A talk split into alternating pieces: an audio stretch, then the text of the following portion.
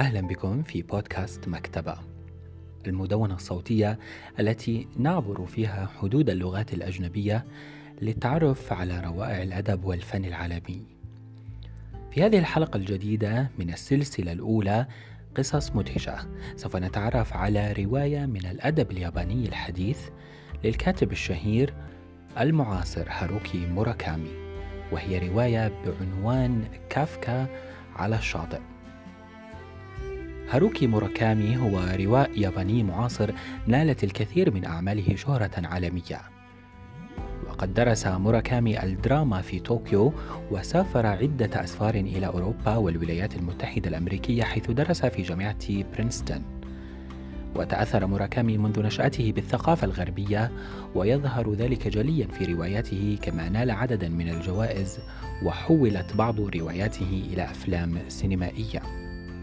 وفي رواية كافكا على الشاطئ يهيئ القراء أنفسهم لمرافقة كافكا وهو اسم الشخصية ذات الخمسة عشر عاما والذي فر من منزله هربا من قدره وبحثا عن ذاته. مثقلا حمله بكومة من الاحتمالات والتصورات الغريبة التي خلقها ماضيه والتي لم يتمكن كافكا من التصالح معها. وما نلبث أن نشد رحالنا حتى نكتشف أننا قد عبرنا بوابة الزمن. لنجد أنفسنا في اليابان إبان انتهاء الحرب العالمية الثانية. أما عالم الحكاية الثالث فيلفه السحر والخيال على نحو لم يكن لنا أن نتنبأ به فنلتقي الشخصية ناكاتا وهو عجوز لطيف بطيء التفكير ولديه القدرة على التحدث إلى القطط. قد تصنف هذه الرواية رواية كافكا على شاطئ ضمن تقليد الواقعية السحرية والذي يعتمد على المزج في أحداث الرواية بين الحقيقة والخيال كما يوحي اسمه. وتضج هذه الرائعة بزخم من التفاصيل التي تجعلها عملا فكريا من الطراز الرفيع فهي مليئة بالدلالات التاريخية والأدبية والموسيقية والكلاسيكية والمعاصرة بالإضافة إلى كم من الإشارات إلى الثقافة الشعبية اليابانية والغربية على حد سواء. ما يبرز طبعا معرفة الكاتب المذهلة في مجالات عدة وبراعته في نسج إبداعه الخاص بخيوط من الواقع. مقدما لنا حكاية يتوازن فيها هذان البعدان بخفة وبراعة. طبعا تعالج الرواية حشدا من الأفكار الفلسفية. إحداها هي البحث المستمر عن المعنى، موضحة عجز الإنسان الدائم عن حصر الظواهر المحيطه بنا ضمن تفسيرات واضحة مطلقة. ولا يقتصر تجسيدها لهذه الفكرة في تطور سير الأحداث فحسب بل أيضا في تغير الرمزية التي تحملها بعض العناصر المهمة في الرواية. على سبيل المثال تنتقل رمزية الدم بسلاسة خلال ثلاثة فصول متوالية ممثلة في أولها العنف الكامن في اللاوعي الإنساني لتتحول في ثانيها إلى تعبير عن استمرارية دورة الحياة ثم تعود في الأخير إلى التذكير بعجز الإنسان وهشاشته.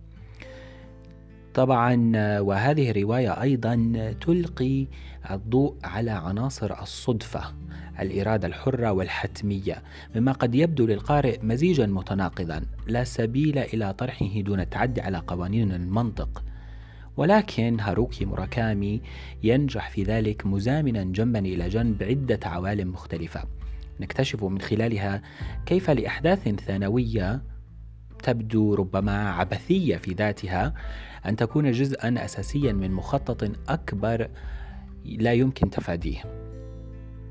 إن صلب الرواية يجسد أسطورة الملك أوديب تجسيدا معاصرا لذا فإن الدوافع الجنسية تشكل محركا مهما في تقدم أحداث الرواية كما تبرز في ضوء ما ذكر رمزية اسم كافكا وهو اسم مستعار اختاره البطل لنفسه ومعناه الغراب باللغة التشيكية وفي الثقافة اليابانية يرمز طائر الغراب إلى التدخل الإلهي في حياة الإنسان.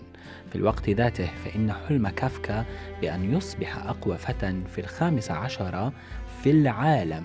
يبرز المفارقة بين رغبة الإنسان في المجابهة والتحدي من جهة وبين حتمية القدر من جهة أخرى. بعد نشر الرواية دعا الكاتب الياباني هاروكي موراكامي القراء لإرسال أسئلتهم الخاصة بالرواية إلى الموقع الخاص بها. وأجاب موراكامي على عدة أسئلة من بين تلك الأسئلة وفي مقابلة له نشرت على موقعه الإلكتروني باللغة الإنجليزية. قال موراكامي أن السر الكامن وراء فهم أحجيات هذه الرواية يتجلى بعد قراءتها لأكثر من مرة. وقال أن الرواية تحتوي على أحاجي كثيرة ولكنها لا توفر أي أجوبة ولكن جمع هذه الألغاز كلها وتفاعلها مع بعضها يسهل على القارئ معرفة أجوبتها التي سوف تختلف من قارئ لآخر. بطريقة أخرى فإن الألغاز هي جزء من حلولها. يصعب يصعب علي أن أشرح ذلك ولكن هذه هي الطريقة التي أكتب بها. والترجمة العربية لرواية كافكا على الشاطئ وصدرت عام 2007 عن مشروع كلمة الذي تتبناه هيئة أبو ظبي للثقافة والتراث والمركز الثقافي العربي للمترجمة إيمان رزق الله ومراجعة سامر أبو هواش تتلخص القصة بأن الفتى كافكا تامورا وهذا ليس اسمه الحقيقي ولكنه اسم السارد الذي عرف واشتهر به في عالم الرواية الذي قرر يشاور غرابة ويهجر بيته ويفارق والده في عيد ميلاده الخامس عشر فيغير اسمه وينتقل إلى بلدة جديدة ولا يعرف فيها أحدا ولا يعرفه أحد ويعتمد على نفسه وينتقل إلى عدة أماكن إلى أن يستقر به الوضع في مكتبة أهلية صغيرة يعمل بها فراشا ومعاونا وقارئا أيضا لأعمال سوسكي الكاملة. ولأنه يعشق القراءة في هذه السن الصغيرة يواظب على الرياضة فقد استطاع أن يتوائم مع الحياة الجديدة ويصادق أمين المكتبة أوشيما الذي كان يظن أنه شاب ولكنه يكتشف فيما بعد من خلال أحد المواقف أنه يقع بين الذكر والأنثى ولا يغير هذا من طبيعة صداقتهما. يقتل والد كافكا وتبدأ الشرطة في البحث عن الابن الهارب الذي لم يكن موجودا وقت وقوع الجريمة. وربما يسهم في كشف لغز مقتل أبيه الذي كان مثل نحاتا مشهورا والذي تنبأ لابنه بأنه سيتزوج أمه ويضاجع أخته ويقتل أباه فيما يشبه عقدة أوديب ونتساءل هل لهذا السبب قرر الفتى الهروب من منزله ولعنته وقدره؟ كان الأب يصطاد القطط ويقتلها أو يذبحها ويحتفظ برؤوسها في ثلاجة كبيرة ليأخذ أرواحها بغية صناعة أطول ناي في العالم. يؤثر به على سامعيه.